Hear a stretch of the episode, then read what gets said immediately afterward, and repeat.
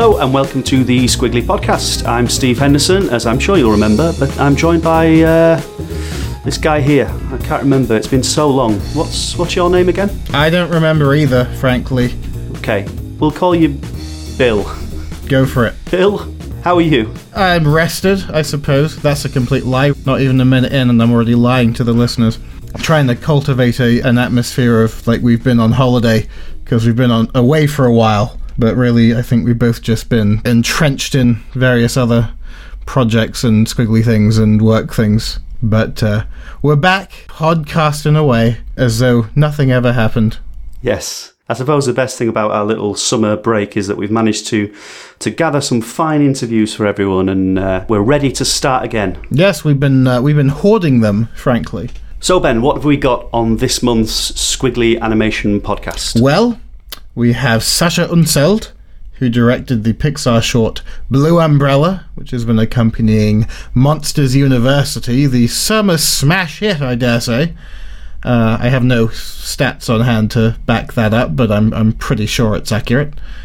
We also have Disney legend Eric Goldberg, very respectable body of work behind him, so looking forward to hearing what he has to say. He'll be joined by Lauren MacMullan, who's directed the latest Disney offering, Get a Horse. They worked on that together. We also have a chat with Teri Hatcher, who provided one of the voices for Disney's other summer smash, potentially. Could be a disaster. Who knows? I don't want to have an allegiance either way because I don't like being proved wrong or right. Planes, which is basically like cars but up a bit. She'll be chatting about her role in what's sure to be a delightful film. So let's get cracking because I always find the intros awkward and meandering. Did you have a fun break, Steve? I had a charming break. I uh, yeah, I feel like you said, well rested and eager for more podcast fun. Yes, I can hear that in your voice. Sorry, I, f- I forget this is an audio thing and not a visual. it's like we never stopped. Just pick it back up again. Press record. Yes, I've had a wonderful holiday. Well, that's good. It's nice to be doing this again. It is strange how time just kind of starts slipping through your fingers. I mean, the way I think of it is like sands through the hourglass. So are the days of our lives. Yeah. I made that up. This isn't a philosophy podcast, Ben. This is an animation podcast. So, uh, you know, it might be worth talking a little bit about our animation adventures that we've had in the time off. This is hardly the time or the place. Oh, wait, it's both. Yeah. hey, we were in Annecy this year. We were. The last podcast was before that. My word, that was ages ago. It certainly was. It was your first Annecy, Ben. How did you find the experience? Well, it delivered, certainly. If nothing else, I took tremendous pleasure in the company, and the uh, a lot of the stuff on offer was pretty compelling. I thought there were some pretty interesting, eye-opening films thrown in the mix. I had been cautioned that Annecy was a little uh, on the artsy side, so I kind of wasn't that surprised when there were a lot of, um, shall we say, uh, protracted, ponderous. Well, let's just be frank, meaningless Yeah. bits and pieces here and there, you know, but certainly a big laundry list of, of exciting new names and animation to watch out for, and uh, some new offerings from people who have already proved themselves in the past. And some of them were, were there. It's nice to meet them. And a lot of drinking, and not a lot of exercise to balance it out. You'd much rather be in a, an air conditioned cinema than uh, stood outside getting sunburnt, you know, and exercising like an idiot. Like an idiot. Yes. I mean, you Yes. said that there was plenty of, of eye opening films there. I, I, I found this year that there was also a fair few eye closing films. That's sort of, a sort of polite Yeah. way of putting it. The selection for the uh, professional films wasn't the hottest that it's been in years. Now, don't get me wrong, when the films were great, they were amazing. But when the films were terrible, they were, well, I've just said terrible. It was a little bit like the weather, but it was pretty grim all, all in all compared to, to previous years. But that being said, there were some fantastic films. I suppose we could talk about the Annecy films, but I don't know. It seems like it's a, it's more of a three man job than a two man job, Steve. Yes, Fortunately, we were able to meet up in Annecy with Aidan McAteer, who uh, does his own podcast based in Ireland, also about animation. So he knows his stuff. Uh, he's an animator himself. You'd probably recognize his name. Uh, his films have done quite well. And we had a bit of a sit down over what we had seen and uh, how we were finding the festival. Let's hand it over to us a couple of months ago. So, boys, what did we think of the films? It's been a funny old year, I think. I, I don't know. I think in past years I've, I've enjoyed others slightly more. This year, some, a lot of the shorts, especially, seem to have been quite dark, sort of in tone and in visuals as well. But maybe that's a good thing. I do find that there are there's a kind of trade off of the story will really grab me or the visuals will really grab me. But what's been happening is I've been watching a lot of films. Um, rather than actually taking in what they're saying. Yeah, so I'm looking at all the techniques, and I think with the big screen and everything, and the the you know where you're sort of looking at it from. Um, you know, if it's a especially if it's in your medium, then you're going to sort of deconstruct it in a way of like, oh, how did they do this? How can I rip this off? um, well, one of the first films we saw, uh, you and I, Steve, and, and possibly yourself, the new Monsters Inc. Monsters U. Oh yeah, Um, I didn't see this one, so I'll let you guys chat about that one. Steve, you rather enjoyed that, didn't you? I did, yeah. I'm, uh, I'm quite the quite the one for commercial uh, animations. I uh, really enjoyed it. I thought it was a wonderful follow up to uh, to uh, 2001's Monsters Inc. Technically, it was like a, a follow down. Yeah. the story. Yeah, but in, in, in terms of the kind of you know nature of time and the sort of the, the, the way that we're yeah, so it's kind of the a time is measured. sense of time. It's sort of it's the future, but it's also the past. yeah Uh, I thought it was great, very funny. Um, did that kind of bait and switch near the end, story wise, where and I, I was trying not to spoil Yeah, it. you work away. They kind of flipped it a little bit as well. I mean, the first uh, Monsters Inc. Uh, Mike uh, is really uh, the B character, Yeah. and it's all about Sully and his relationship Yeah. with, with Boo. Mike's the green one, right? That's right, yeah. Uh, or Bub, as he is over here in France. All the promotional Oh, yeah, material said Bub. When, when the guy's very clearly being addressed as Mike, and the subtitle still insists he's called Bob. Yeah, well, this, this one's his film. It's about his own sort of okay. insecurities, and, and uh, he's a little bit of a swap, which is really good. And obviously, Sully, uh, he's the the jock, the sort of you know doesn't need to try hard, Hmm. uh, just sort of coasting right the way through uni. Very good. Uh, they don't do what I was expecting to do with re- in terms of the kind of resolution uh, at the end. It's yeah, it's a, it's a it's a nice message at the end, I would say. So films in competition, short films in competition. Yes, well, we'll go uh, uh, in order of screenings. Um, number one. Uh, the one that I found of this one was uh, I don't. You see, you guys saw this, right? Oh yeah, yeah, the Uh, first one. Feral. I thought was brilliant. that's a good one. It was just so well done. Uh, was amazing sort of quality of drawing. Uh, really kind of interesting story. It looked really beautiful. It really kind of grabbed me. I think that one. Yeah, I love the sort of way everything's kind of overlaid on top of one another. The Yeah. sort of the lighting and the, the weather and the settings and the little ways they kind of show this kid um, who's you know detached from Yeah. life, coping mechanisms and stuff like that. Very sort of born of, of, of you know living in the woods, I suppose. Yeah, that's right. He's kind of raised in the woods, isn't he? Sort of. I did like the way that when he's riding into town, the town sort of all comes together, Mm. and it's like you know, it's we know what a town looks like, but with it all coming together instead of just being a background, Yeah. added that kind of you know first time seeing it, Yes, you know, kind of through his eyes kind through of his own thing, eyes, yeah, yeah. which was I thought was excellent, nice, nice use of uh, of whatever that is, yeah. I reckon the guy who tries to assimilate the kid into civilized society would have had a better like shot if he taught him that "Rain in Spain" song. Like Yeah. My Fair Lady. But what are you gonna do? That's how you assimilate people into society. I did like. Um, I mean, it was it was a pretty. It wasn't f- hilarious right the way through, but right in the middle, we've got there uh, Will Anderson's uh, scrooging on a Greg. Is it uh, little? Was it forty five seconds worth of just? It probably says how long it is there. Yeah, 47. Yeah. forty seven. Well, not not a bad guess. Not far 40, 47 seconds worth of just pigeons smoking. Yeah. and, and, you know, oh, just hilarious. Right in the middle there. Yeah, little it was treat great well. actually. So it was, yeah. Yeah.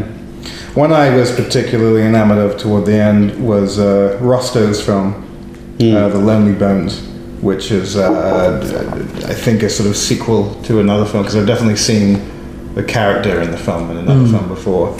Um, so maybe it's part of a series, uh, but it was really. Um, grabs your head and just smushes it into the film and just says, "Eat this," you know. I quite like that. I quite like when something's unrelenting, when it kind of forces itself on It, you. it certainly doesn't stop. Yeah, that's Yeah. so it doesn't. And you know, in this kind of like mocap era, uh, in green screen and all that, you know, to do something, to see something that's kind of done in a certain way, and actually think, oh, this is actually being quite creative. You know, they're not just taking something and giving it a new skin. Yeah. They're adding all this extra stuff to it or taking all this stuff away from it. Um, so yeah, that was a nice piece of work. So that's your top film of this selection. I would say so. That one and the Will Anderson one. Uh, oh no, the Banquet of the Concubine was Yeah. It was lovely, wasn't it? Uh, Yeah. Really gorgeously animated. Sort of, yeah. Um, Japanese style, lots of lovely textures, lots of flow in the animation, they had long robes and things like that. Yeah, Yeah. that was lovely, wasn't it? It did remind me uh, slightly, obviously, that it's set in, in uh, ancient China.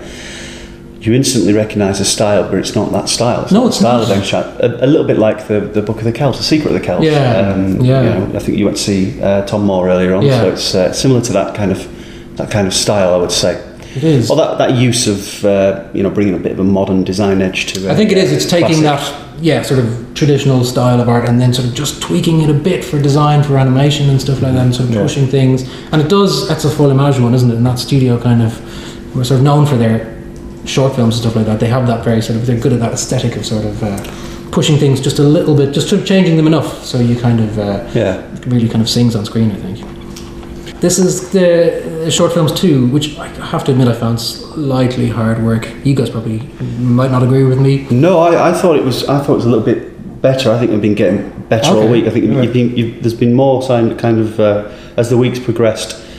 Uh, it, it's kind of got, got a little better. Um, uh, If the first one, uh, the first uh, films in competition was uh, short films in competition was abstract and uh, a little maybe a little bit difficult to follow some of them. Uh, the story's got a little bit more uh, well put together. The the standout film uh, in selection two, or one of the standouts at least, must be uh, Chris Landreth's um, subconscious password. Mm-hmm. You just see it down there, Yeah. picture at the bottom. It's really nice to see him using humour. Yeah. I, I just think it's It's good, isn't it? Yeah, yeah. I, I, I yeah, love that, love that um, film. Well, so much real like ingenuity of how all that footage was used Yeah. to have like characters, you know, essentially playing themselves but repurposed in that way. Yeah. Um, and uh, hearing him sort of, you know, dis- discuss that process and what a sort of rights issue you would think it would be, but actually, you know, going through these little loopholes naturally actually just being able to get that stuff for free. That's, and uh, that's amazing. But yeah, and just I just love the the way it was sort of bookended with the pixelation sequences. Mm. It really sort of captured. I mean, what I think has made this film particularly resonant with us, and I think probably the whole festival, is that this is a festival that is all about bumping into people. You know, who the f- is that? Yeah. and I've, I've certainly got it a lot. I've been I've been embraced by people who very clearly don't know who I am. so good to see you again. It I got, I got embraced by a tramp yesterday. Oh, good lord. That was my networking. Just a tramp going, Excuse me, monsieur. So, oh, uh, sorry, I'm sorry, I don't have any money. Yeah, but it's Yeah. fantastic to, to take that idea because that's uh, someone walks up to you and you don't know their name, Hmm. and instantly he just takes that little idea, which is so relatable, and we've all, like you say, it happens to everybody, and then just runs with it and runs with it and runs with it and goes completely crazy in a very sort of uh, Yeah. Chris Landreth kind of way, I suppose. I think if you can relate to a film, I think that's key to exactly. success, I really, isn't couldn't, couldn't agree more. I think I'd be more inclined to agree with you, Aidan, about the screenings in general. With the second one, it was a bit, eh, but it kind of switched around sort of the halfway mark. Yeah. And the the later ones, I think, were, were quite strong. It just had an odd sort of ropey beginning, but uh. Yeah. like Norman was very interesting. It was very Yeah. impressive. Yes. Um, Betty's Blues, I thought was great. Yeah, I, I like that one actually. Particularly have to say. when it switched to 2D. I love the puppets and the Yeah. stop motion bits, but the voices kind of left me a bit cold. Like the performance wasn't that the dialogue, you know. Okay. But once it was in the sort of 2D story and just the the the, the way everything moved, the way everything Yeah, kind of that the, sort color, to the beat and stuff. that sort of lovely like line style. You Yeah, know? it almost kind of reminded me of Robert Crumb or something drawings a little bit. Mm, doesn't yeah, Sort Yeah. the shading, yeah, and uh, well, also just like the the sort of farcical uh, uh, way of dealing with quite heavy-handed subject matter. Yeah. You know, and it, it, it's sort of interesting. It's not light by any stretch of the imagination, but it, it, it almost makes the KKK fun. Putting them in this kind of like you know uh, uh, almost Keystone Cops. Uh, Yeah, that's yes, actually. yeah, yeah. yeah. And obviously, uh, Annecy favourite there, I can see Mr. Bill Plympton, drunker than a skunk. nice to see that, uh, him tackling cowboys and. Uh, the I have to say, things and my stuff. hat Very goes off to him for making a film entirely in biro. Yeah. is, is it all done in Biro? Is he? Oh, Biro or ballpoint pen that sells on the postcard, but yeah, like like that's my like least favorite type of inking to do. Yeah. So uh, uh, Mazel tov. Yeah. and he knocked it out in like two months. Probably. I think mainly to get it into Annecy, you know, so Uh, have an excuse to come over here. I wonder. But uh, well, you know, But it's nice, and it's nice It to see you him do motivated. something slightly different, isn't it? It's sort of like you guys probably know the story better than I do. Is it it's sort of his, his friend who has written this poem or is narrating the poem or something? Is it? Yeah, it's a, it's an old like they know each other, and he went to um, to the guy's house to have him record the poem. It's an odd recording. The audio is very rough, um, Yeah. and and purposefully so, according to Bill. Like, and because the visual style is very rough as well, Okay. so it has this kind of like clunky, um, uh, you know, authentic in the sense that it sounds like it's being read by a drunk person. Yeah. that's very true. Cool. Anything else here? So the, uh, the the the top film for films in competition two. What do you think? Subconscious password, probably. Yeah, Yeah, I'd, I'd say yeah, I'd go with that. it's got. I mean, And I'm Canadian. I have some loyalties as well. absolutely. yeah, you have to. Uh, if it's for me, I would say it's it's uh, yeah subconscious password. And if I had to pick a second, I'd say Norman. Moving along. Uh, short films three. Yeah. So I haven't seen this one. So see you guys again. I'm afraid. Okay. Um, have you seen any of the films in it at least? I don't think so. So I don't. So yeah, work away. Right. Well, you were talking about um, Robert Crumb earlier on, and I think uh, Maman looked very Crumb-like. That had a very kind of uh, you know cross used, used crosshatch a lot. It was full animation, but it had a kind of uh, a, a lot of crosshatching to it, which was great to see. Okay. You know, I've completely forgotten what. it's one where the woman screams at the beginning. and She just goes, Oh, oh that one was. but it's not like a, it's not like a real scream. It's like Yeah. a, yeah. should the camera. Let's Yeah. just do this for five minutes. Yeah. yeah. I loved it, like the the look of it. Yeah, but it was it was one of those ones where you're like you kind of want it to kind of stick around a bit more. You know. It Yeah. was kind of like it was there and then it was not. Okay. It's like oh, there's kind of more I wanted to know about what was going on here. You know I mean? Yeah. Yeah. Um, yeah. Did you like um, Dogskin? Kind of. Um, I, I like dogs. Um, so I kind of don't like dogs getting hurt. Dogs that turn into Um, people and. Uh, Yeah, do you know what it reminded me of? Uh, I'm not an animal. Oh, yeah, David yeah. It show. does, yeah, because I can see it still here. It looks like so. It is sort of very collagian photograph. Yeah. photographic and it was stuff. it was the movement and the way that the characters look and everything. It was very I'm not an animal. Okay. Yeah. Um, Yeah, massive eyes. Uh, have you seen Julia Pott's new film? No. Yes. That was interesting as well. I mean, she's stuck with an artistic style, you know, um, for a few films now. But I think this is the third. I may be wrong. I've seen three. Um, so the first one was this kind of like viral YouTube hit Okay. that was not very dark at all. It was quite sweet, and it was kind of creature comforts ish. And then she did an RCA film, and she pretty much went straight from the bends to Kid A without any like OK Computer buffer in between. That's an analogy for your aging hipsters. There out you go. um, so yeah, it was this big sort of like about turn story wise, dialogue wise, and uh, she's kind of stuck with that sort of tone with the event. Um, I'm, I, she's doing very well. I think she's going to be around for a while, so definitely someone to keep an eye on. Um, the one I really liked was uh, uh, going back to my thing with you know dogs or whatever. It's a history of pets Yes. which was about a guy who just has this really terrible luck with you know having animals survive in his household. Yeah. Um, when he's talking about the the pets and their sort of foibles and what they used to do, Yeah. like the dog that licks paint and things Yeah. like that, you can almost tell what's going to happen to them. I mean, you know that they're going to end up deceased. but you don't know what the punchline's going to be. Everything's got a different, a, a nice, a great punchline. Um, and it's a, in a really nice style. I'd, I'd call it maybe cubism or something like that. Genndy Yeah, Tartakovsky it's- meets sort of Yeah. cubism. Uh, so the sort of fresh design, uh, pacing was very really nice. It was funny, you know, which is always a thumbs up for me. Uh, yeah, really enjoyable film. There was one film called I don't know which one it was. I think maybe it was Zaunk, uh, and I thought I was having a stroke. Oh my god, yeah. In a good way. well, it- In the sense that I, you know, I, I m- made it through and I didn't need any kind of surgery. Um, I thought some, I thought the projector had broken. Yeah. It was it was basically just lines across the screen, Oh, someone was telling me about this. and, and not like you- it weren't like the lines were created uh, by hand. So it wasn't like somebody just if somebody had done a scribble, an animated Yeah. a scribble, that would have been Okay. that would have deserved a place in this festival more than this. It was Oh, Lord. insulting, I think, to Oh, to, okay. to animators. I'm, I'm Yeah, I'm look, a I high feel I feel. Yeah. you know this uh, NFB app that's come out. Um, you can find out more on squiggly.com. Uh, they made had these filmmakers make sort of com- special commissions for it. Yeah. And uh, one of them, uh, I forget the filmmaker's name. It was called Barcode Space, I think. Very similar, if you describe both films, just lines and colors in time with uh, sound. Except that one was really watchable Yeah. and kind of pleasant. And it's, it's sort of odd when you see like two things, you know, doing sort of the same thing, but one's perhaps succeeding more, or in a way that doesn't make you wish for death. Yeah. You know?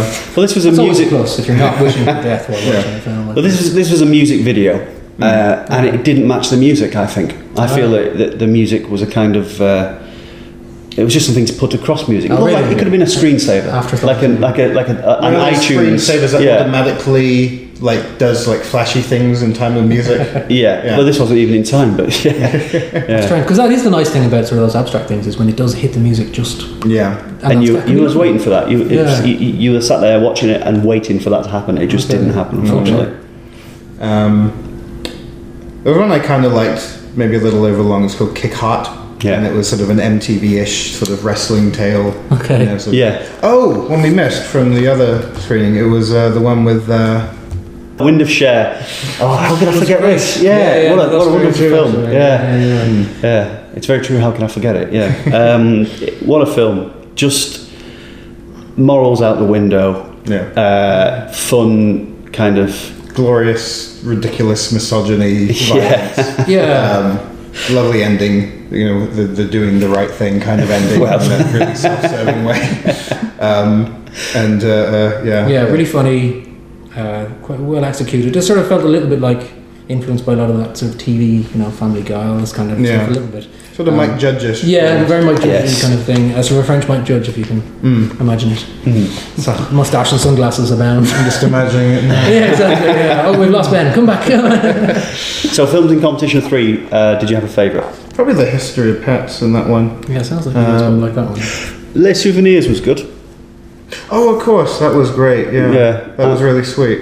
I think that might have been my favourite from that selection. Yeah, I think they'd be tied for me. I mean, I think Yeah. that. Yeah, it was. Uh, Les Souvenirs was was one of those kind of, in a sort of Adam Elliott sense, it was very poignant, but not in a kind of, you know, be sad now way. It was, Yeah. It was like, hey, this is a thing that happens, kind of thing. Okay. Um, Sweet. yeah, yeah. So competitions four. I think this was probably the one I was. I, I was very very sleepy, and I was really kind of struggling to get through it. Okay. And all the other ones kind of like slapped me awake. Um, with this one, there was plenty of stuff that was good There's in good it, stuff in this one, I think. Yeah. but it was it wasn't that like riveting. Okay. It was like it was a lot of technically impressive stuff that I would probably get more from at a different time of day or in a different context. Would probably be better watching online, maybe. Mm. Um, but uh, uh, there were certainly ones that I uh, I enjoyed. Yes, indeed. I liked. I think my favourite was Bowls, Boles. Yes. it was. I enjoyed that. I thought that was really nicely done. Mm. Um, and I kind of had an had an ending. I like it when films have an ending. I think feel like Yeah. some of these early ones, in fact, just kind of ended Yeah, without having an ending. And I, that's, I mean, a lot of people don't mind that, and that's fair enough. But I, I kind of like a, an ending. And I thought that had a, quite a nice one, and it's quite a sweet dynamic between this sort of writer guy and this sort of next door neighbor, sort of hooker type character, um, and all this wackiness with the typewriter. Yeah. was quite enjoyable. Looking at the titles here, it's a very strong one. This, I think, uh, films in competition for. You've got the the big beast. I love that story. The idea is that there's a, a, supposed to be this beast. You never actually see the real beast, but they get more f- more afraid of the beast, and then start implementing ways of of kind of uh, addressing this problem. That's right. And in the end, they've created the beast. it's a good, you know, yeah. it's, there's a nice message there. Yeah, Gloria Victoria, another very strong film. I enjoyed that actually. Yeah, more than I thought I would. Because it starts quite abstract at the start and stuff like that, but it's sort of very in, kind of enjoyable. I think. abstract films, some of them can fall into uh, the problem Yeah. of uh, being too long and not having much of a much to offer. Yeah. This had loads to offer. Got in there, wasn't it? It was the, the music was the, was right, the the pace was right, the, it was the, constantly interesting visually. Yep. Uh, Couldn't yeah, I think if you know a little bit about filmmaking in general, you can make really effective abstract films. And I think the ones that fail are the ones that are just like, oh, I can make a film with a bunch of colours and shapes Yeah. and weird shit going on. Yeah. Um, you know, and it has no real cohesion to it. And something like this, you could tell it had it sort of had a build up. Yep. It gra- got gradually less and less sort of abstract in terms of more. It did. It got quite recognisable shapes figurative. and- Yeah, that's true. I mean, it started off kind of McLarenish, I felt, Mm-hmm. Yeah. which may or may not be a coincidence with the whole McLaren NFB thing, but uh, uh, yeah, certainly apt timing. Mm-hmm. Yeah. Um, yeah, all in all, a pretty pretty strong NFB presence Yep. this year. Quite a lot. It's a great year for them. Yeah. Yeah. Um, was that this the new Monty Python oh yeah. thing? That was interesting. Yeah, was was that created as part of a um, the Liar's autobiography competition or something? I don't know. Feels like it could have been. yeah, I don't know It- anything it about does- it. Yeah, I think it feels like something like that. Uh, It's kind of like a sketch almost, isn't it? yeah, Yeah. Monty Python if they were doing the X Factor today, but it was Yeah. like on a sort of village hall, you know, Yeah. style. I don't think it's the strongest Monty Python sketch It's I've not the ever funniest seen. sketch in the world. Yeah. it? But It was sort of That's surprising, to be honest, to have the Monty Python credit at the end. I mean, you could tell from the voices this is something to do with it, but then, you know, you, like you say, it would have seemed something more associated with that Graham Chapman film, Yeah. which wasn't really uh, meant to be considered a Monty Python film, but it did have people like weighing in on it. Interesting that Eric Idle was in this, but he wasn't in A Liar's Autobiography. Yes, It's a funny, yeah. uh, yeah, Hmm. cir- circumstances. Uh, I really like that Autour du Lac, with, like around the lake film. I was singing it all the way back home afterwards Yeah. Because it's a song. I because those guys did a, a TV pitch that was really good about a mosquito, and they said they had this Uh-huh. Ah, right, this, this short film in, yeah.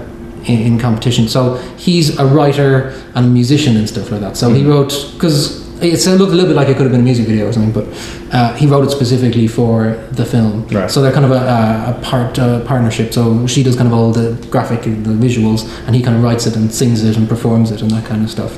And uh, it was really catchy. I thought. I thought it was kind of fun. So, all in all, uh, some some great films there. Strong, strong uh, Annecy. Uh, uh, Yes, well done, Annecy. Yeah, absolutely.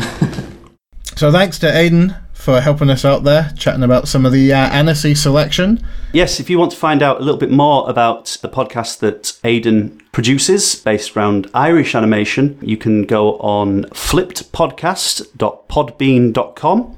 These podcasts, they're sweeping the globe. I think this medium is going to catch on, you know.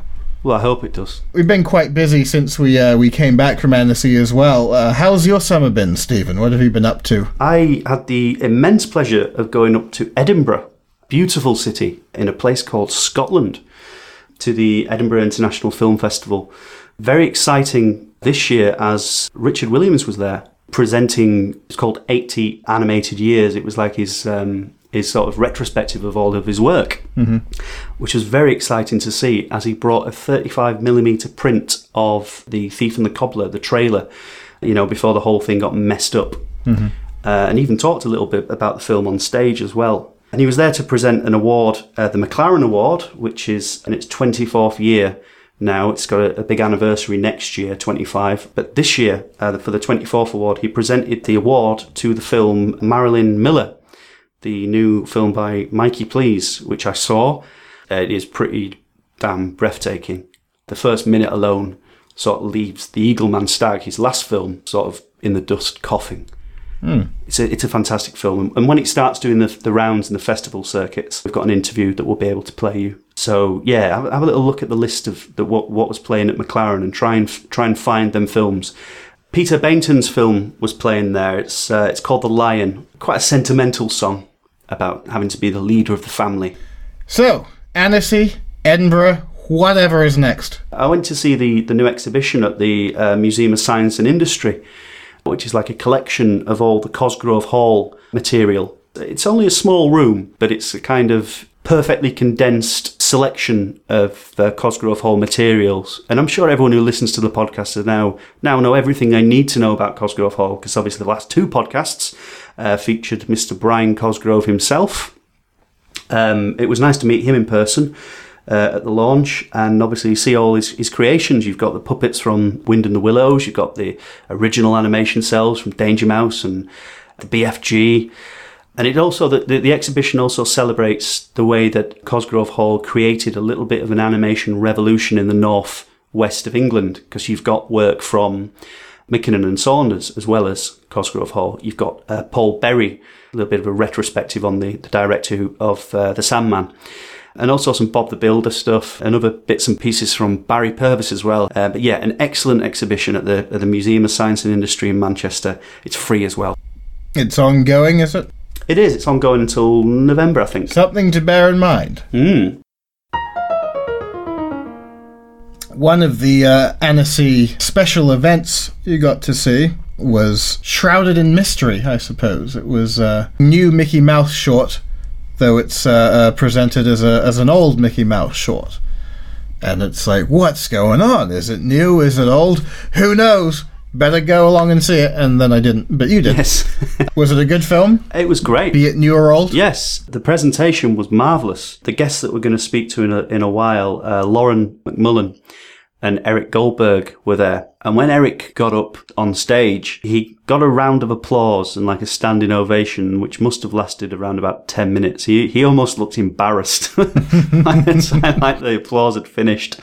Because obviously everyone's heard of, of Eric Goldberg and I think you have to be sort of schooled in Disney lore to really know the names. Yeah. You know? Well, it- So it'd be good to get a bit of backstory. Well, if, if you say he animated the genie from Aladdin, you get the kind of picture of his kind of skill. Mm-hmm. He also created an, an amazing book called The Character Animation Crash Course, I think it's called, which comes with a CD, which lets you go through every frame of animation. It's just a, a wonderful resource for animators. so he's one of the major players. Yes. Down Disney Way. Absolutely, yes. Especially in the sort of 2D department side of things, which Get a Horse was kind of billed as. So, like I say, everyone knows Eric Goldberg, but not many people knew Lauren MacMullan. So what they did is they got Lauren up on stage wearing a white coat and wearing protective gloves, and they called her their first ever archive director, and she presented to the audience some cells and some frames from a forgotten Disney short, supposedly forgotten Disney short, called Get a Horse. It was quickly revealed, for those who don't want the spoiler revealed, uh, look away now and put your fingers in your ears. That she wasn't really an archivist. She was uh, basically what she'd given us is she'd given us some pieces of paper with some drawings on, stained with tea and Coca Cola and things like that. They were doing a little play. They were doing a little play for all our Aw. entertainment, which was very nice. Who says showmanship is dead? Oh yeah, and, and who does showmanship better than Disney? And so she she sort of explained how the short came around. It was her idea to bring Mickey back, but obviously Mickey Mouse is is over eighty years old now. So there's various incarnations of of Mickey Mouse. There's the Fred Moore. Uh, Mickey Mouse, the instant Mickey Mouse that everyone sort of instantly recognizes, the, the the one that's on all the merchandise now. But if you go right the way back to the beginning, when he had like square shoes and uh, smaller ears and, and no gloves on. You get a, a, ra- a rather different adventure. I mean, have you seen many old Mickey Mouse shorts, Ben? Oh well, I've seen the old, the the classic black and white ones. Yeah, like I mean, everyone knows Steamboat yeah, Willie yeah. and stuff. That sort of first incarnation of a character that would later become iconic. It's always quite fascinating. Like when Bugs Bunny used to be really, really racist. Yeah, yes.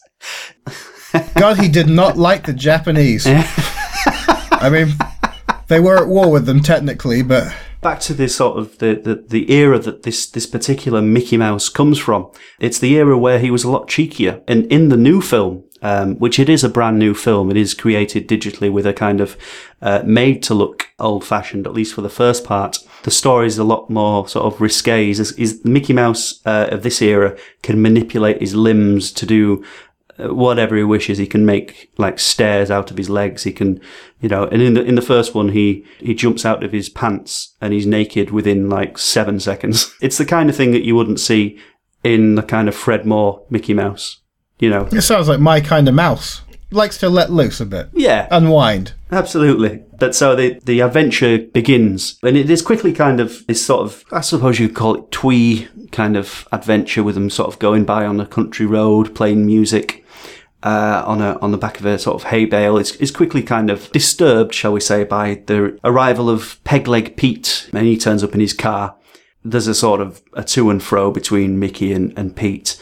And this is when the kind of wonderful thing happens with the film, where it kind of, the screen rips and, and, and Mickey comes to life in kind of 3D and turns up on stage. And, and then the sort of the gags and, and, and everything else just come thick and fast. And it really is, I don't want to spoil much for it, but it, it really is a wonderful kind of a yarn for, for everyone to enjoy. A yarn. A yarn, yes. It's, Ah. a, it's, it's, a, it's a nice short yarn for everyone to enjoy. So yes, we got to interview the director, Lauren MacMullan, and the supervising animator, Eric Goldberg. So here they are Eric Goldberg and Lauren MacMullan.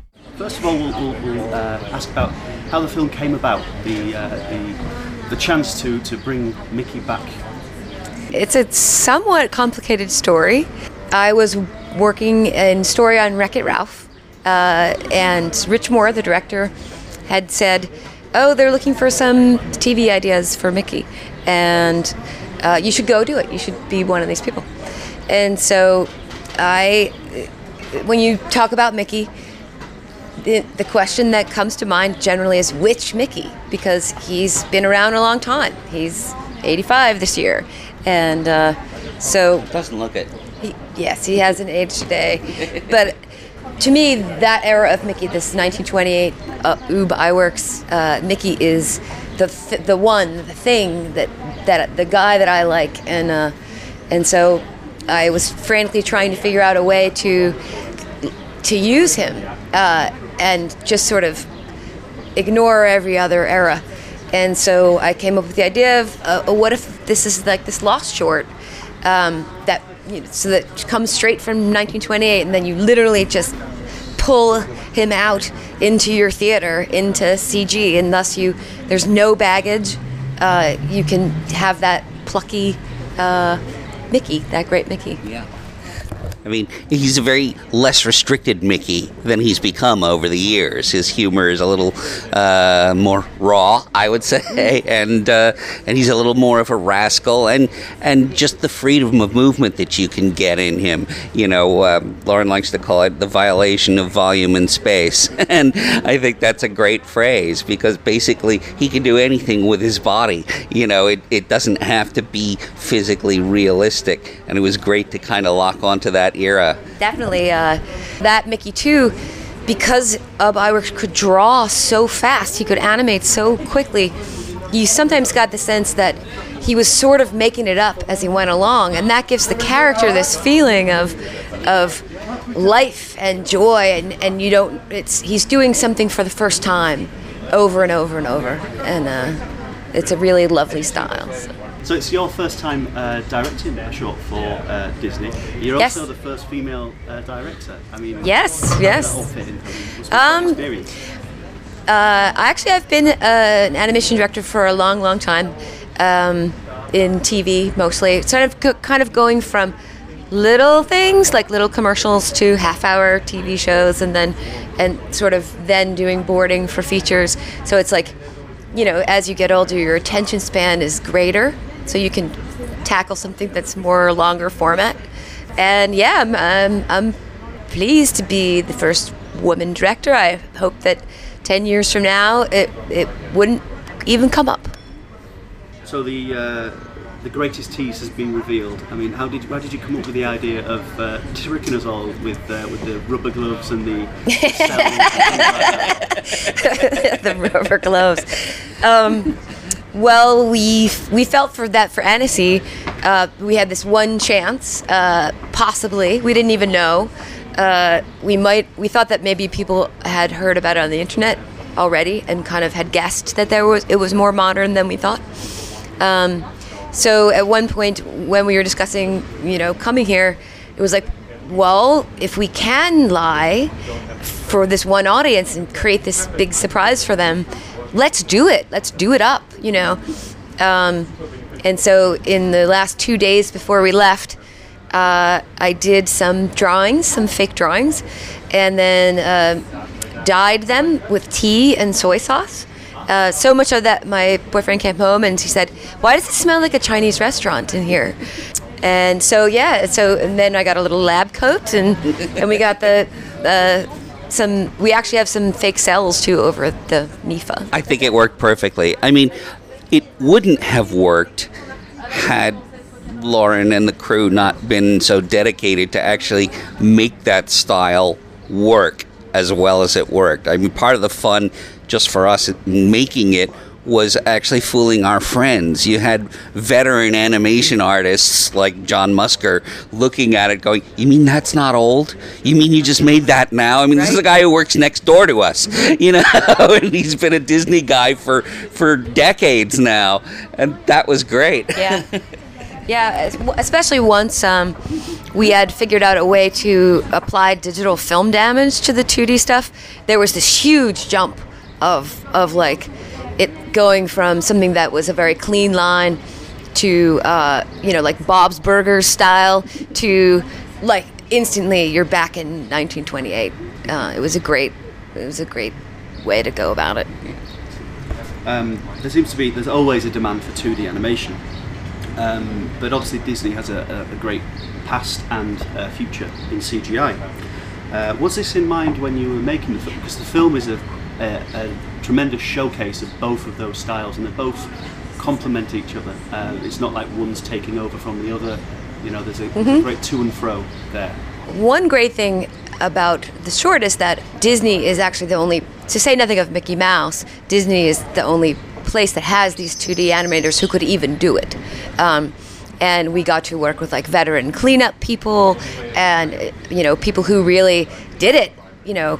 Uh, and it was a, a wonderful process uh, to see how how the exposure sheets come together and uh, and things like that. I don't think Lauren set out to, you know, say, I want to make a film that celebrates both, but she came up with a story that celebrates both. I think it's the kind of thing where because we she wanted to take the characters and push them into our current reality from the movie screen that required the characters to be in CG to give it that physicality that that dimensional realism that you would believe but everybody was on board. One of the greatest things about working on the project was that everybody was on the same page artistically.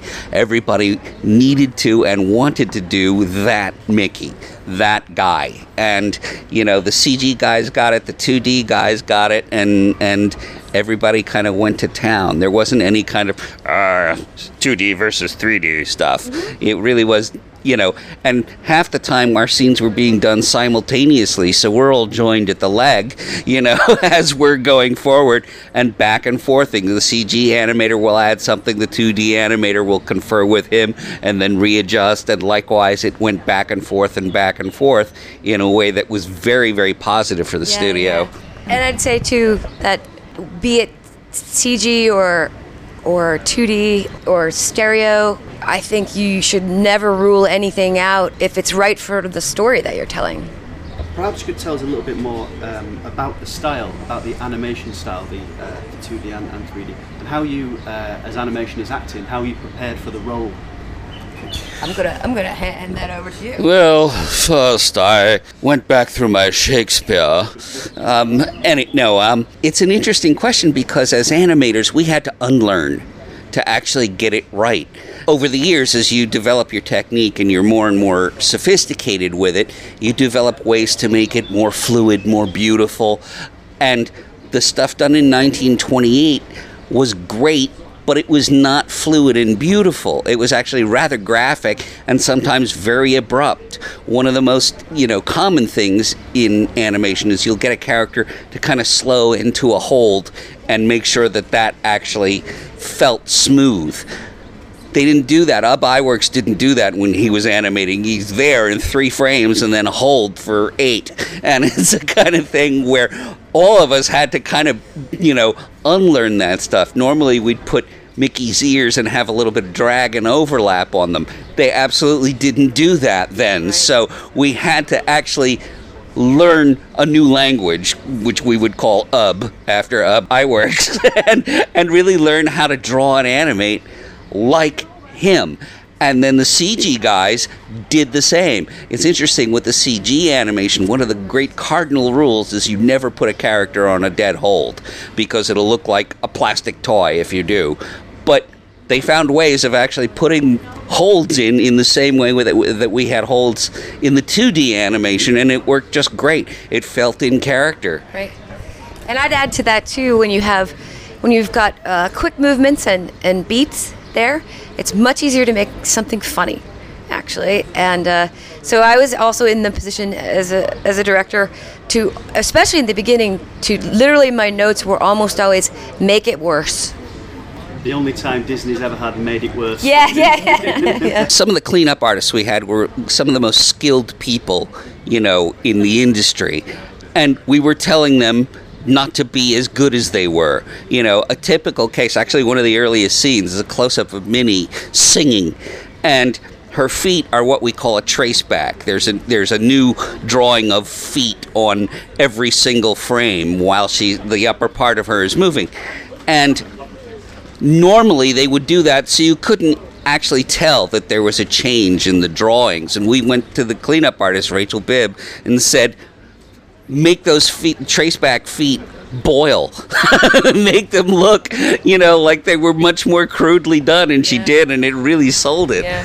I think it actually caused her physical pain to have to go back in because these are people who like they're all about neatness and whatever and and, and it was true uh, when the, the people who were assembling the scenes the same way when we added we said we need to do a mistake pass uh, and go through and, and drop cells and drop levels and have paint pops and things like that. For them also it was it was sort of nail bitingly difficult to do. Ran they counter it, yeah they did they did they did.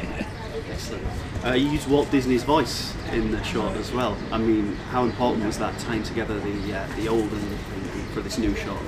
Well, we when we were starting to build the reels, we since Disney has all the shorts for sound effects and bits of music and dialogue, we started pulling stuff from the old shorts, and then we had also some scratch voices for for like lines that we really needed, and the Walt Mickey just sounded the best, just like some of the old uh, the old bits of music and the old uh, sound effects, and so at, at some point we sort of made this commitment to trying to have Mickey to find enough Walt lines so that Mickey could be all Walt as opposed to a mishmash or you know it's a it's a it's a difficult thing because because I I kind of go on the side of if we had replaced his voice or we got a new Mickey voice that seems more wrong than tr- just trying to find all Walt I think. people's ears are pretty sophisticated and they know when something sounds old and they know when something sounds right. And without it, we wouldn't have had it. And you did it on the other voices too, with Peg Leg Pete and Minnie as well. Yeah, no current peg leg Pete can laugh like the old villainous Pete from that era. And then also Walt's Mickey sounds more young and kind of innocent. And, you know, there was a point where, you know, Mickey would do this little laugh and he'd talk more in, in later things. And and everyone can easily parody that laugh. But w- when Walt did it it sounded like a real mouse kind of guy. So. Perhaps you could tell us a little bit about the cast, because some people may not be familiar. I mean, this is pre uh, Donald, pre Goofy. this was before pretty much anybody else showed up it was just before Pluto showed up and maybe a year before Donald showed up I think um, so back in that era uh, kind of started out uh, a lot of shorts he almost always had a cow in there and there were also some horses and they were right on this cusp of being somewhat of an animal still and then also having some human characteristics.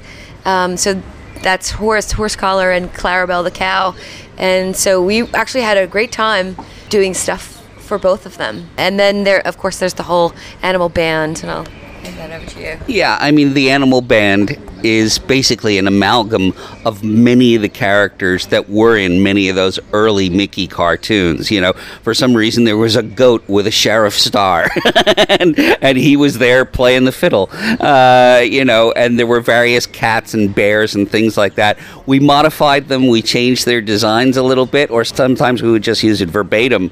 But you know, it's that style of kind of weird 20s animal that, that kind of came a little bit, say, from the comic strips, you know, a bit like Krazy Kat and things like that, where, uh, you know, they had a more graphic quality and they were kind of bizarre and funny to look at. What makes Mickey Mouse such an iconic character? Um, here. I think he's indomitable, and I think he he's an everyman character in in that kind of plucky, spirited American way that you know, even though he was British, Charlie Chaplin's Tramp was, or you know, many of the silent comedians were. Uh, it's a kind of thing where just the fact that he's spirited and that he can do anything is one thing that makes him iconic. It doesn't mean that he's Superman. It means that he can do anything he sets his mind to. He's resourceful, you know, and he, uh, uh, yeah. In these shorts, he's much more of an underdog. He's like always kind of being bullied around by someone much bigger than him. Bad things happen to him, but then a second and a half later, he's like, you know, back to this sort of smile. Eric Goldberg, Lauren MacMullan, thank you very much for talking to Skwigly today. Enjoy the rest of Annecy. Thank you. Thanks. It was Steve talking to Eric Goldberg and Lauren MacMullan, who uh, worked on Get a Horse, the new slash old slash meta Mickey Mouse short that uh, hopefully will be viewable soon. What a fabulous pair. Meta Mickey Mouse short, that's a perfect way of describing it, Ben. Meta Mouse. Meta Mouse, yeah, I like that. Oh wait, that's a book I have about about Maus, the the Auschwitz graphic novel. It's not the film. The film is nothing like that.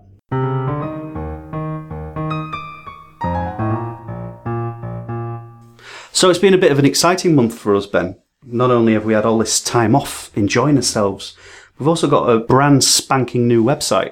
People who just listen to the podcast and don't really use the website might be interested to pay a little visit to skwigly.com just to see how we've uh, rearranged the website, added a whole load new features, and just generally made it look nice. We've given it a good hard rebranding, if I may be so bold. You maybe. and uh, it looks very pretty. My hat or cap is thoroughly doffed to Mr. Aaron Wood, who uh, took on the rather mammoth task of taking Skwigly version 1.0 and, and creating the lovely, very blue, easy on the eyes new version of the website that we have today. Like, I feel proud, even though I didn't really lift a finger.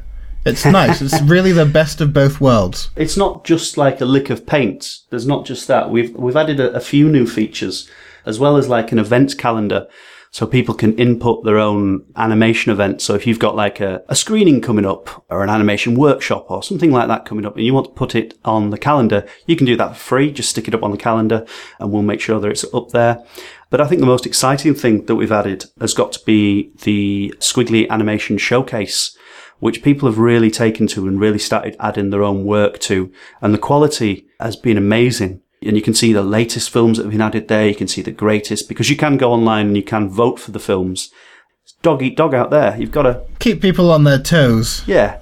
It really is open to everyone. If your video is online anywhere and you want people to see it, we want to see it. Whether it's a student film or a studio film, whether you know a hundred people worked on it or you just did it in your uh, bedroom, it's all of value because uh, it's you know we dig everything. And people will see that there's quite a lot of variety there. Uh, ready and waiting for them. So if you just go onto the website and look for the showcase link, you'll be able to see where you can add your own films and watch everyone else's and vote for them and share them on Facebook and Twitter. Couldn't be simpler. And of course, in the last couple of months since the last podcast, we've had plenty of articles, lots of written content, interviews, as always, previews, features. We have your own coverage, Steve, of the Annecy event. your write up as referred to before of the Richard Williams event. All sorts of goodies, videos.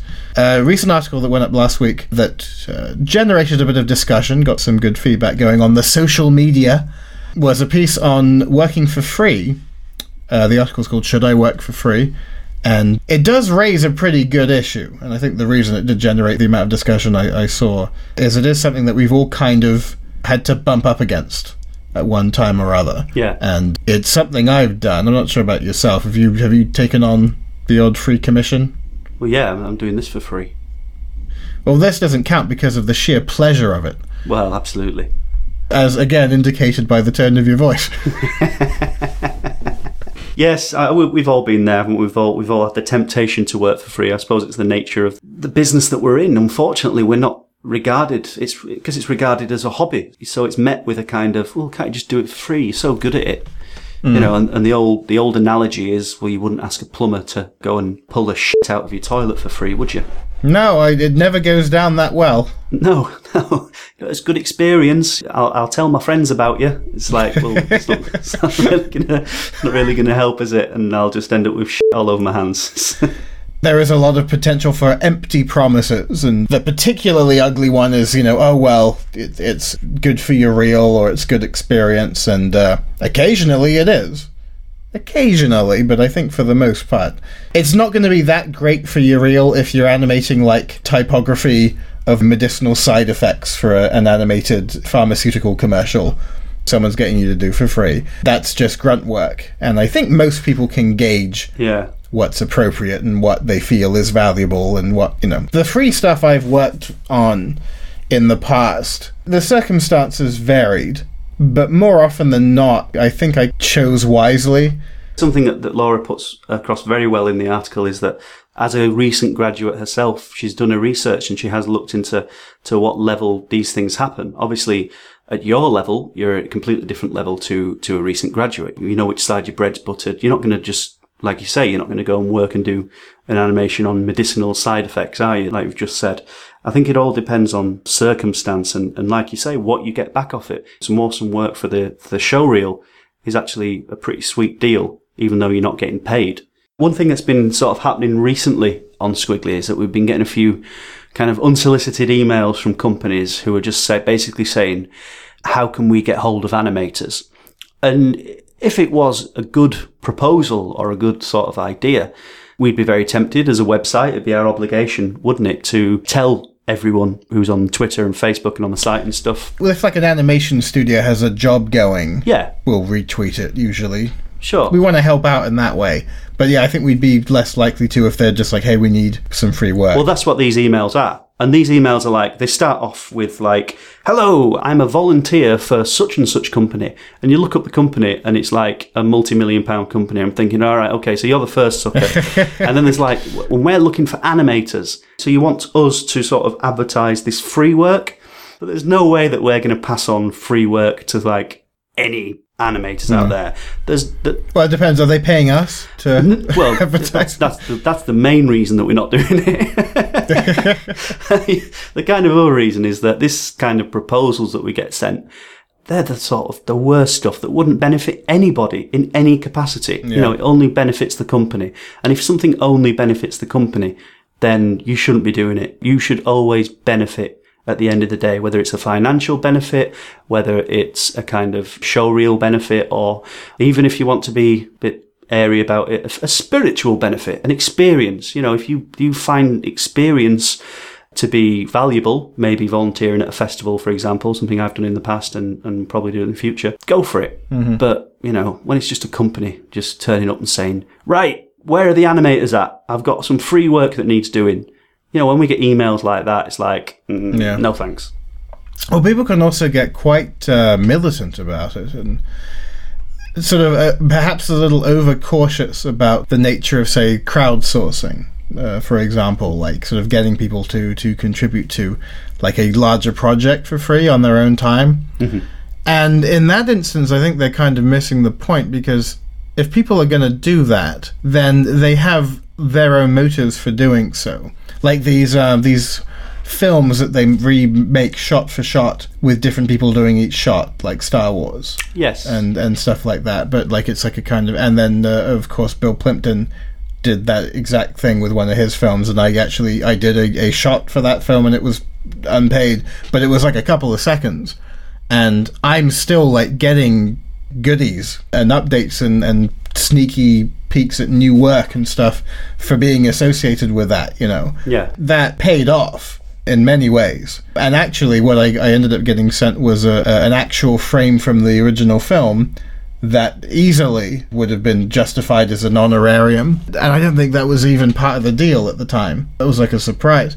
But that got criticized. I actually I interviewed a few of the other people who worked on that project, and I'm, I think the article is probably still up. It was called uh, Guard Dog Global Jam. And uh, yeah, apparently, like when they started it and they were putting up the call for animators, people on these other animation websites were saying, "Oh, you're just trying to get people to do free work for you." It's like, well, that's not factually inaccurate, but we're not doing it scurrilously. We're being quite honest about it, and so it's it's for people who want to to do it. You know. Yeah, the film had already been done. He was experimenting, wasn't he, with with Yeah. uh, Global Jam?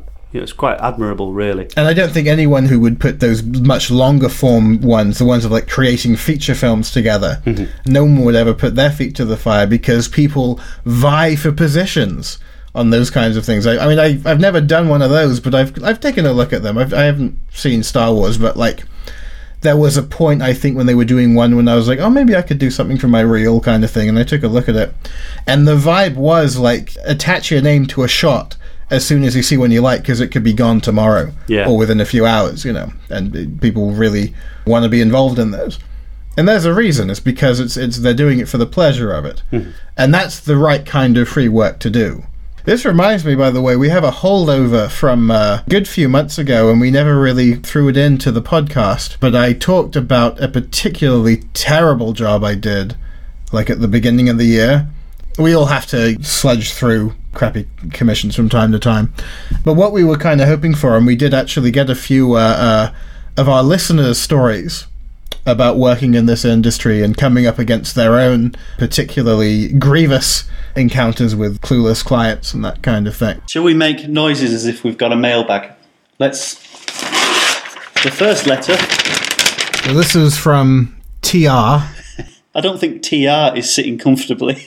That's not much of a. It's not much of a made-up name. Actually, I'm being quite clever. Her actual initials are RT, so, you know.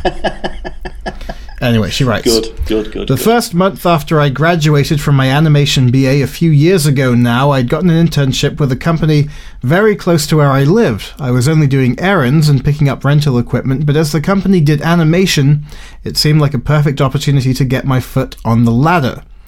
After some conversations, I was allowed to help out with the editing of one of their animation commissions as I had done some editing for my student film and knew Final Cut.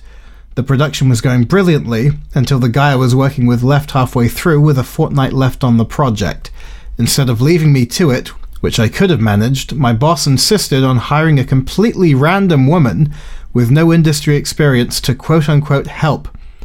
As it turned out, not only was she being paid despite having no background while I was unpaid with a degree, she was my boss's girlfriend who had been recently fired from her job at a cinema. Not only did she not seem to know how Final Cut worked, which he insisted she'd pick up on in no time, she apparently didn't know how computers worked, as I realized returning from the toilet to see her staring at an empty FCP window. She didn't know how to open a project file without someone doing it for her. Everything she ended up doing was a disaster that I had to fix. The progress slowed to a crawl, and when I explained, rather than complained about, the situation to my boss, I was sternly told to have more of a team attitude and help people instead of whine. Since my internship ended, they've not had me back again, which is no tremendous loss. So this next one is from um, uh, I can't think of a, a appropriate pseudonym, so uh, anonymous. That's a lot easier than trying to come up with two letters. A couple of years back, I was asked to make some animation. The budget was very small, but financial circumstances being what they were, I took it on, and the company said that there would definitely be more work in the future and it would be better paid. The schedule was also very tight, and when the start date kept getting put back, the delivery date didn't budge. When I pointed out that the schedule was reaching breaking point, their producer mocked me, asking rhetorically about my experience of working in the industry and implying that it wasn't up to scratch. The job finally went ahead, and the company's word was good in that subsequent work did arrive, but the budgets remained low and the schedules remained tight at best and unrealistic at worst. So, more than once, I turned down work because I couldn't see how it could be done with anything approaching the bare minimum of production values. When I did take the work on, it was accompanied by queries asking why the animation was taking so long. It reached a point where I wrote a long explanation detailing how animation works, as it was clear the company thought animation could and should be produced at the same rate as live action. However, this didn't seem to have any effect, as the long time I was taking became something of a recurring motif, usually in a passive aggressive fashion, but occasionally a little more direct, and I preferred the latter. Our relationship became slightly strained as a further attempt at enlightenment, framed as tactfully as I could manage, was ignored and payments to me delayed, sometimes by months. The last I heard from the company was when I was asked to make a two minute animation in a week. I said no. The source of frustration in the work wasn't the pay or the bizarre schedules, it was the fact the company, a media company, at least in theory, had no interest in understanding the nature of the work they commissioned and purported to specialize in. In fact, although they were producing the work for third parties, their relationship with me was like that of a client rather than a production company outsourcing work. I've never met anyone so disinterested in the process and so dismissive of it. Wow. That is aggravating. and quite near the knuckle, I have to say. There's so many sort of red flags there that I'm sure loads of people can relate to. There's the idea of a company saying, "Oh, we won't pay you much now, but in future, you know, the future, the promise of future work." There's the idea that people think that animation is easy, or that animation is just as easy to do as, say, live action, or you know, at least time-wise. I'm not saying that live action's easy. Man, so many kind of red flags there. We have one more from um, Do you have a Do you have a made-up name for this one? Anonymous 2. A few years ago, I was creating an ad campaign that took the form of a series of online viral short films featuring a group of animal characters getting into mischief. I was supposedly writing the films, although over the course of the process, my favourite ideas were very gradually whittled away by the agency. But that was to be expected. I was also teamed with some in house writers from the agency to work on script ideas together. After an initial brainstorming session, we went away and wrote up our ideas individually. When I read through the ideas by the other writers a few days later, I was, to put it politely, unimpressed. They just weren't very funny at all. They were painfully unfunny. To be fair to the other writers, I don't think comedy short films were their strong point, but there was one beautiful line in one of the treatments that summed up perfectly my problem with the ideas. It said, In the background, the hedgehog is going down a hill on skis. And then in brackets was written, This is funny because it is a hedgehog on skis. Well, it's made us laugh. I, he finishes, I really wanted to put that on a t shirt, a picture of a hedgehog on skis with the caption below, This is funny because it is a hedgehog on skis. I still might. so thank you very much to Anonymous, to, to all who wrote in to share their tales of uh, freelance woe. And um, perhaps this has uh, uh, awakened something in the Skwigly audience, or maybe uh, people who are holding on to stories of their own may wish to send something in at this point. Um, we'd be delighted to hear them because Schadenfreude is a wonderful, wonderful thing. We always love getting correspondence like that, even though you, you may be reliving a nightmare by typing it up for us, but we do appreciate people getting in touch with the podcast. So if you want to find out a little bit more about working for free, maybe if you're a recent graduate yourself, or if you want to read this article, you can go on Skwigly and use the search bar to search, uh, should I work for free? And you can have a look at all the new features and gadgets and gizmos and everything else on uh, skwigly.com.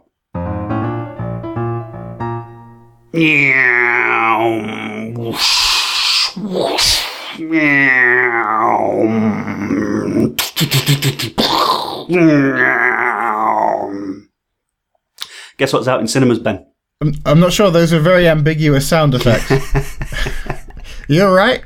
the story of a cow having a stroke. Is there a gas leak where you are? this, of course, is the Disney movie Planes, Yes. which I guess is spun off from the Pixar films Cars and Cars 2. I guess they sort of ran out of automobiles, and so they're taken to the skies. Mm-hmm. Because I think that was the main unanswered question after the Cars movies is what about the planes? I haven't actually seen the Cars movies. Haven't you? No. Are they alright? They are good. I'm not really a car guy.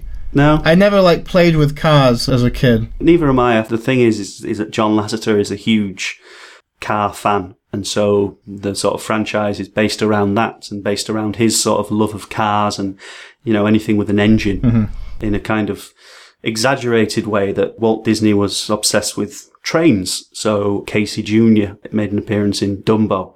John Lasseter has decided to create an entire franchise of all these sort of automobiles and, and things like that. I mean, the, the, the Cars films are okay. They're not the best thing to come out of Pixar by a long shot, but they are what they are. I'm sure they keep the kids quiet. And I'm sure planes will do just as good a job. We sent Tom to see it, and he was pleasantly surprised. He said it wasn't uh, as bad as as it had been foretold by the more psychic animation people on Twitter and Facebook and things like that. People do have a tendency to see something such as planes, which does look like a studio ripping itself off, and to say, "Oh, it's going to be rubbish" straight away without actually seeing the film, which is incredible foresight. You know.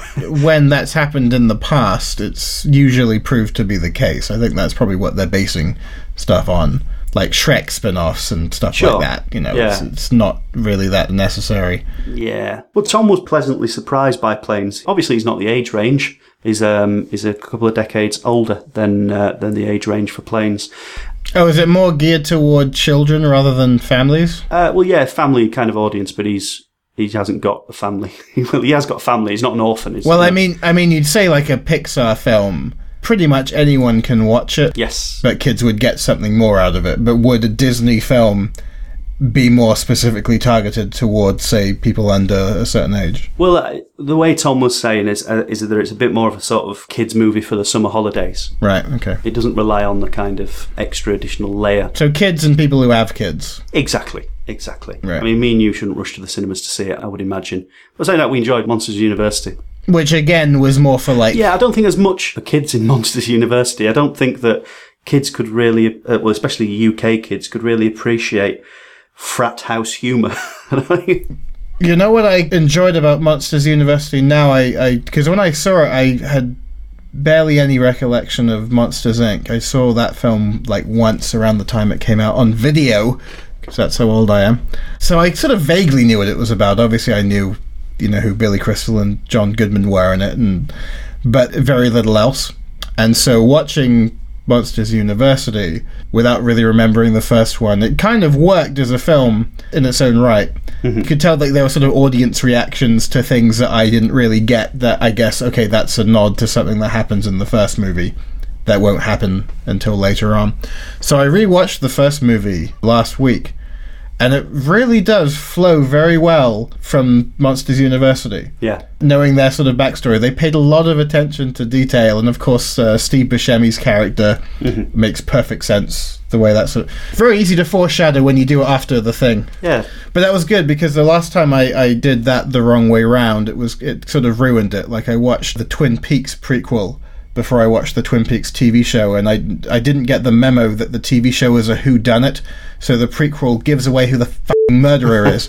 I'm like in episode three, I was like, wait, am I not supposed to know? Ah, f- so yeah, they were a little more considerate to people like me who hadn't watched Monsters Inc. in a while. Yeah. So What Tom got to do after seeing the film was to interview Teri Hatcher. And if we're talking about old TV series, I suppose me and you would more likely recognise her from Lois and Clark as opposed to Desperate Housewives, which you had to watch it if you were seeing someone at the time. It was like the successor to Sex and the City. Yeah, and I was hopelessly single at the time. So Tom got to talk to Teri Hatcher, who was also, of course, in Coraline. Sort of a, a two birds, one stone dealy there.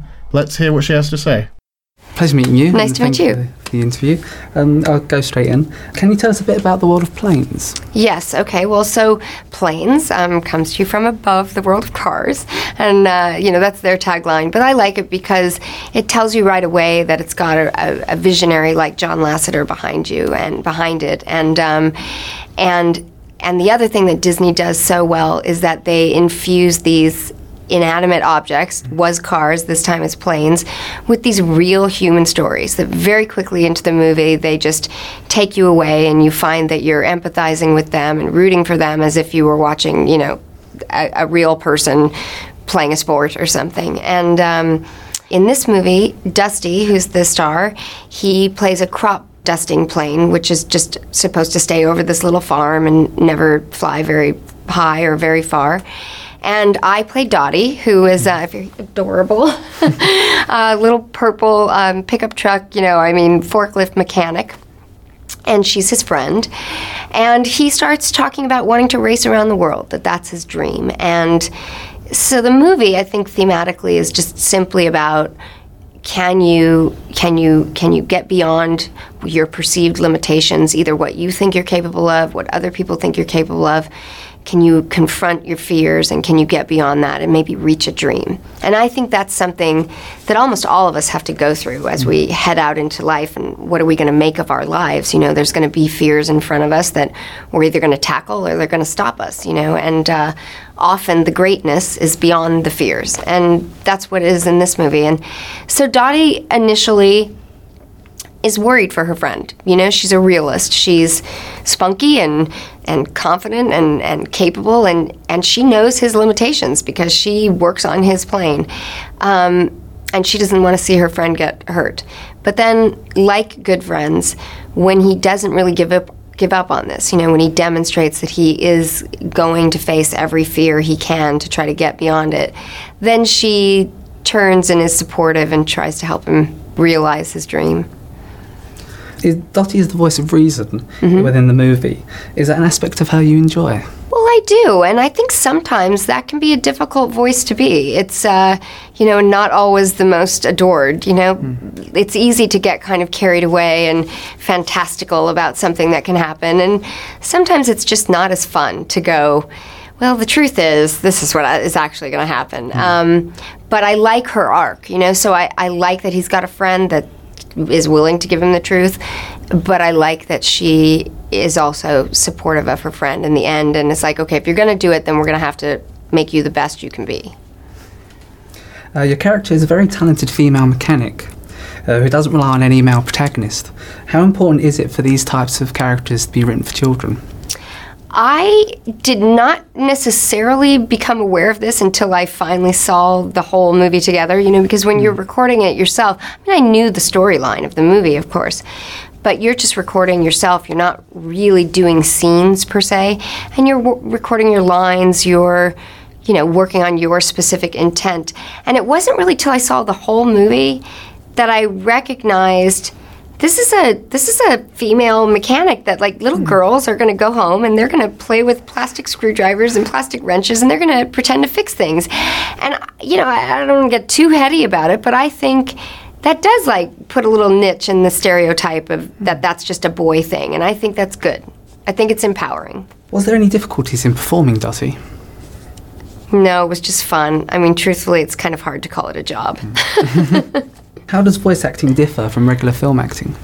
Um, I guess the first thing is you're you're not well you're not motivated by but you're also not tied to the confines of you know bouncing a ball back and forth with somebody in in real time. You know I say something you react. I make you react you know and that going back and forth. There's more independence and more sort of arbitrary decision making you can just try things that don't necessarily attach to anything else and then you can actually really get literal and go do I want this voice to be high or does it, you know, is it more effective if it's down here and why? And and and find out where it feels the most, whatever it is you're trying to get. I think in Dottie I'm trying to be really authentic, loving, caring, but tough too. Um, you know, and, and and so it was, you know, earnest. She's compassionate, smart, a little spunky, trying to get all that in there. Not silly. She's not silly. before Planes, you voiced the other mother in Coraline. How did your approach differ between the two characters?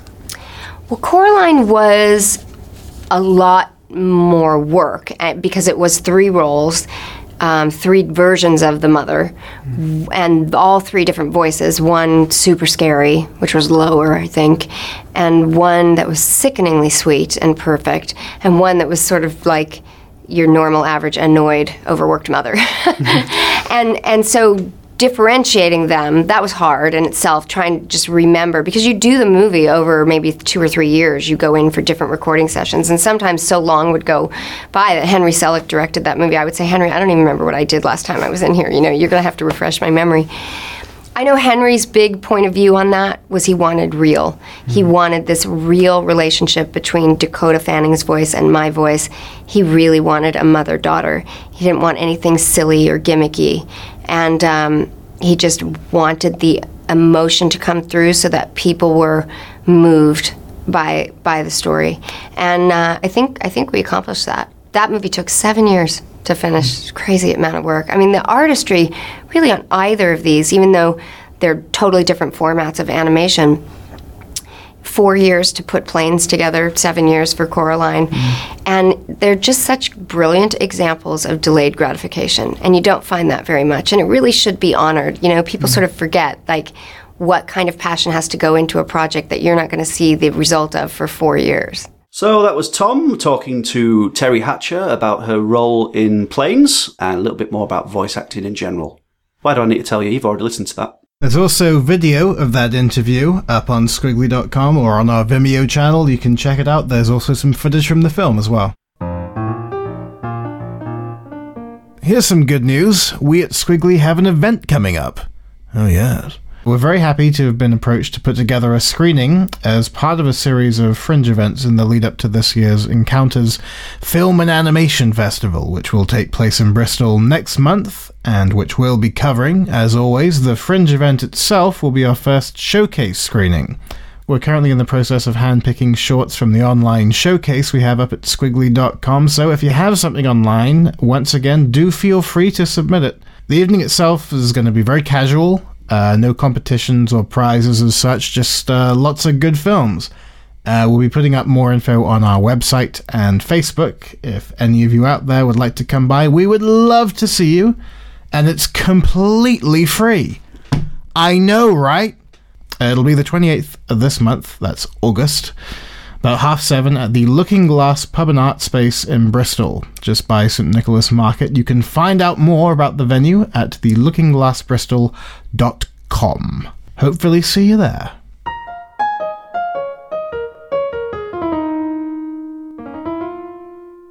Is Monsters University the first time Pixar have done like a prequel? I think it's the the first prequel. Yeah, um, it's certainly not the first sequel. I can't think. I can't think of another prequel. So that would be That would be a conclusive yes. prequels are a hard one to pull off, but I guess with animation you get a bit more leeway. And yeah, they're also still you know doing their uh, shorts. There's a new Toy Story film, well, mini film, somewhere between a short and a feature, really, isn't it? Yeah, half an hour long. Toy Story of Terror. Aptly named, as I believe it's coming out for Halloween, or at least in October. Uh, it's going to be aired on ABC in America. I don't know whether it'll be aired in England. Uh, you know how they like to treat us over here. Um, half hour long, I believe that it's somewhat of a of a sort of horror pastiche, which should be fun. Yeah, well, they they sort of delved into horror elements in a way before, haven't they? With the sort of creepy toys that they come up against. Yeah, that, that was a good, great sequence in the first film when they're in, in Sid's room. and All these sort of mangled toys. Do you think they'll go for that kind of vibe, like actually try and creep kids out, or would it be more of a like a sort of B movie type jokey horror, like with Paranorman? I don't know. It's it's hard to say really. I mean, if it's for kids, um, then obviously they're not going to. No one's going to have their head pulled off. Uh, the premise of it being stuck in, in a hotel interested me because obviously the, the idea is that uh, Bonnie, who now owns the toys, is on a road trip to visit her grandma. The car breaks down, and the gang have to stay in a creepy hotel. The idea of creepy hotels sort of reminded me of The Shining, uh, and the director of Toy Story 3, uh, Lee Unkrich, is a huge Shining fan. Uh, he actually runs a Shining website. So yeah, it interests me. He's, he's obviously not directing this. He's busy uh, directing Pixar's upcoming feature film about the Day of the Dead, which hasn't been given a title yet. But yeah, it, it's it sort of interests me the idea that they're stuck in a hotel. Wonder how much uh, input Leon Unkrich had into the creative process there. Well, I wouldn't mind a, a nice sort of shining homage with the Toy Story characters. Yeah, That could be rather adorable. yeah. Can Disney make The Shining adorable? I think The Simpsons kind of defined if we're going to talk shining parodies, you can't really top what they did. Oh, The Shinning. Back in what I like to call the day. but in the meantime, the other short that they've been working on is called The Blue Umbrella, which um, is about a blue umbrella in a sort of literal sense rather than a kind of European art film sense. I believe that is the case, Ben. I do believe that you're not really jumping to too much of a conclusion there. There is actually about a blue umbrella. I am on fire. You certainly are. Your deductive skills are uh, unparalleled. Uh, yeah, it's about a blue umbrella who, who falls for a red umbrella. What's been interesting to see from this film is how it's hyper real. It's kind of been given that touch that everyone everyone was talking about, even from 1995. How real can you get? I think it was really kicked up again uh, when the first Shrek film was released, when they said, "How realistic can you get films?" Yeah. Ob- Obviously, they weren't referring to the storyline when it comes to Shrek. They were referring to obviously human characters and hair and you know weight and clothing and everything else. Yeah, Yeah. environments. Um, but yeah, the environment in this looks looks hyper real, straight past the uncanny valley to you know realistic. The only animated, well, animated in a kind of uh design sense, uh, would appear to be the the expressions on the the faces of the umbrellas. Yeah. I mean, what do you think to it? I think it looks interesting. I mean, I think that, you know, if you're being inventive enough, then there's no real issue with doing photorealism. I think the, the concern that people have about it is that usually when someone's really amping up the realism in, in CG, they're sort of masking or, or taking attention away from the fact that the story is so utterly banal. Mm-hmm. If a Pixar short is as inventive as all the Pixar shorts that have come before it, it really doesn't matter if it looks like you're looking out the window, or if it looks like it was drawn on a napkin. Mm-hmm. They pride themselves on, reasonably, is that they put story first. So if it's a good story, I think people will uh, not let aesthetic taste bleed into their opinion of it. Yeah, certainly. I thought the facial animation was sort of interesting. It's a nice kind of juxtaposition. it does come from quite a, a pedigree of uh, short films. Pixar, while the debate is still open, I'm sure about the feature films. I think it's it's a bit more of a of a, uh, a stretch to imagine that the, the short films that there's any duffers in the short film uh, category when it comes to to, to Pixar's um, content. I mean, I can't think of any Pixar short films that I don't like. Do you have any particular favourites? Yeah, I well, all the ones I've seen, I've enjoyed. I mean, they've certainly been.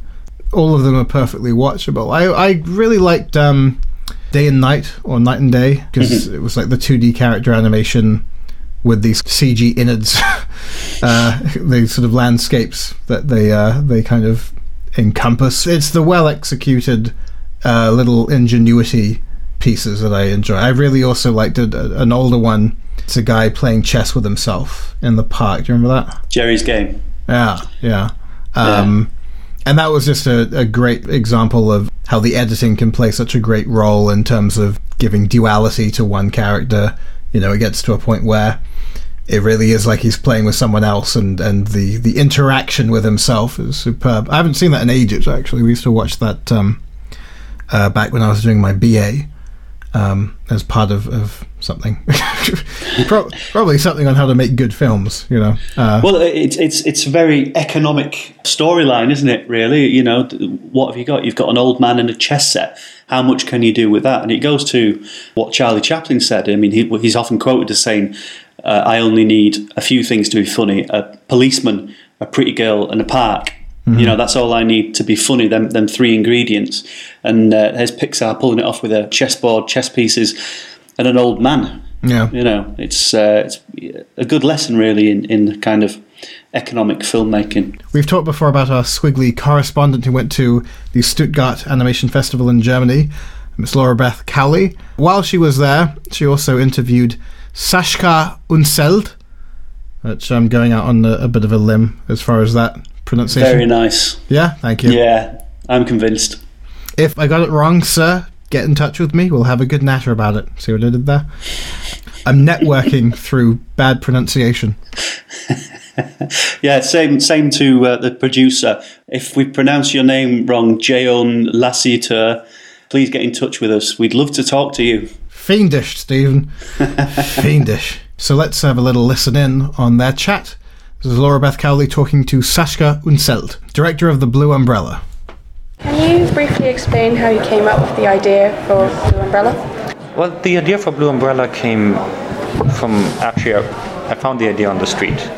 It was I was living in San Francisco and it was a rainy day, and I was walking through the city, and suddenly I saw something lying on the side of the street, and it was an umbrella. It was a completely broken umbrella that someone had thrown away, and it was just lying there completely drenched and half broken. And I stopped it because it, it looked unbelievably sad, and and no one cared. Like everyone just kept walking by, and I just realized that I was feeling really sad for this umbrella, which is just an object, but there was an emotional connection there. And I, that's just something I remember this emotional connection to this umbrella lying on the side of the street in the rain by himself, half broken. And that led me to the idea of telling the story what happened to this umbrella, and maybe there's a way of getting to a happy end, even though he's down there in the street. So the film is quite hyper realistic. Can you tell us why you chose to film like that? At one point, when I worked on the story, I got the idea that not just the umbrellas would come to life when it rains, but the whole city would come to life when it rains. Like everything would become alive and smile and be happy about the rain. And um, I had done a test where I thought it would be a nice idea for a music video if all these faces you see in the city would sing. And I had just shot a test on that on my iPhone. And when I pitched the story to the people at Pixar, I showed that test. And it was literally, I shot a couple of things on my phone and then animated the faces. And so it was photoreal because that was just easy to do. And when I showed it, I realized that everyone got really excited. Suddenly, these things come to life. These things that you know from everyday walking in the street suddenly become magical. And that was a magic to it because you didn't expect it. Like if they would be cartoony, yes, they can come to life, but not if you think it's a real city how I know it, and then something like this happened. That's magic, and I wanted to keep that feeling of magical for the film, and that's why we decided to make it look photoreal, so that in the beginning you think this is a real city. Um, how did the narrative develop during production to make it to what it was in the end? Um, I think there was a lot of adjustments and changes and improvements on small moments just to make them flow better for us to be emotionally with the umbrellas and kind of follow the story through and constantly know how the character feels like. The biggest change that we did was initially the city was just watching them um, and being happy and sad about them depending on what happens to them. But at one point we realized they're probably friends, like the city and the Blue Umbrella, because they all come out every time it rains, so they know each other and they care about each other. And um, if they care about each other, the city would try and help Blue, especially when, when the Blue Umbrella falls into the traffic and it's really dangerous. They should jump in and try to help him, try to get him out of harm's way. And that idea we came up during the production process. Once we had it up on reels, we saw this doesn't feel right, so we came up with this idea. To, I think that's one of the biggest changes that we added. You mentioned earlier that the city was meant to sing at the beginning. Can you explain why that changed? Yeah, part of my pitch was that the city would become like a Greek chorus. So in the beginning, they would just sing a song to celebrate the rain. Once the two blue umbrellas meet, the song would change into a love song. And when the blue umbrella lies on the side of the street, it would be a mourning song. So there's like this Greek chorus in the background um, that kind of vocalizes our feeling. And um, we, most of the production, we thought that's how it's going to end up. And at one point, we anim- finally had animation lip synced to the singing, and we watched it together with John Lasseter, and we realized that the city singing was such a fascinating thing. It completely stole the show of the main story, which was this love story between two umbrellas. Every time you saw the umbrellas, you were like, I want to see the city again, show me that again. And the core of the film is the love story. So we had to tone down the city a bit, and part of that was removing that the city actually sings itself. We still have the same vocals, actually. It just that it comes more kind of metaphorically from the city and not actually physically from the city's mouth. Okay. How did you come into working into animation? It was kind of it, it was like a sliding thing. Um, in Germany, when you graduate from school, like normal high school, you already have to pick two majors and two minors, mm-hmm. and I didn't know what to do at the time, so I just picked whatever I liked. Mm-hmm. And there was my majors were math and art, and then my minors were computer science and philosophy. Mm-hmm. And I had no idea what to do with that. It was just what I liked. And then I heard about the Film Academy here, which at the time was mostly known for visual effects. But I thought that's like a combination of arts and computer science. And then I started studying there, and then I found out about the animation, especially because Toy Story 1 came out, and I was like, wow, this is even more amazing. Um, so I kind of just followed what, what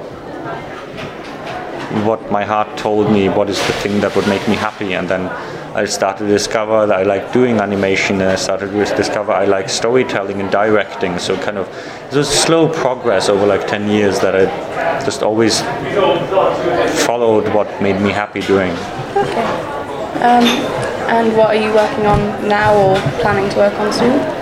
Well, now it's. I mean, a lot of time is is going to conferences and festivals and showing the Blue Umbrella to people and answering their questions and kind of talking a bit about the production process and which is super exciting because I, I don't know I like people's questions. I like talking with them and I like showing the film. Um, and then I work on a couple of ideas and I also help out on a couple of films in the camera and staging department. It's kind of the stuff I normally do on a day-to-day basis. So it's a mix of things. Okay. Well, thank you. Thank you. very much.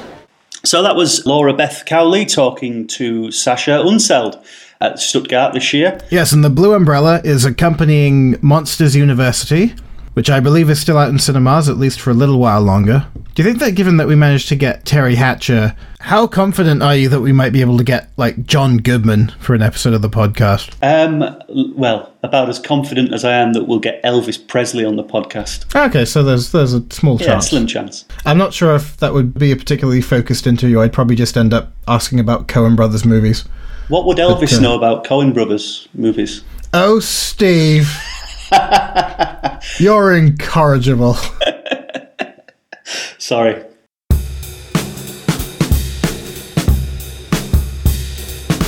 It's always over so soon, isn't it, Steve? The Skwigly podcast.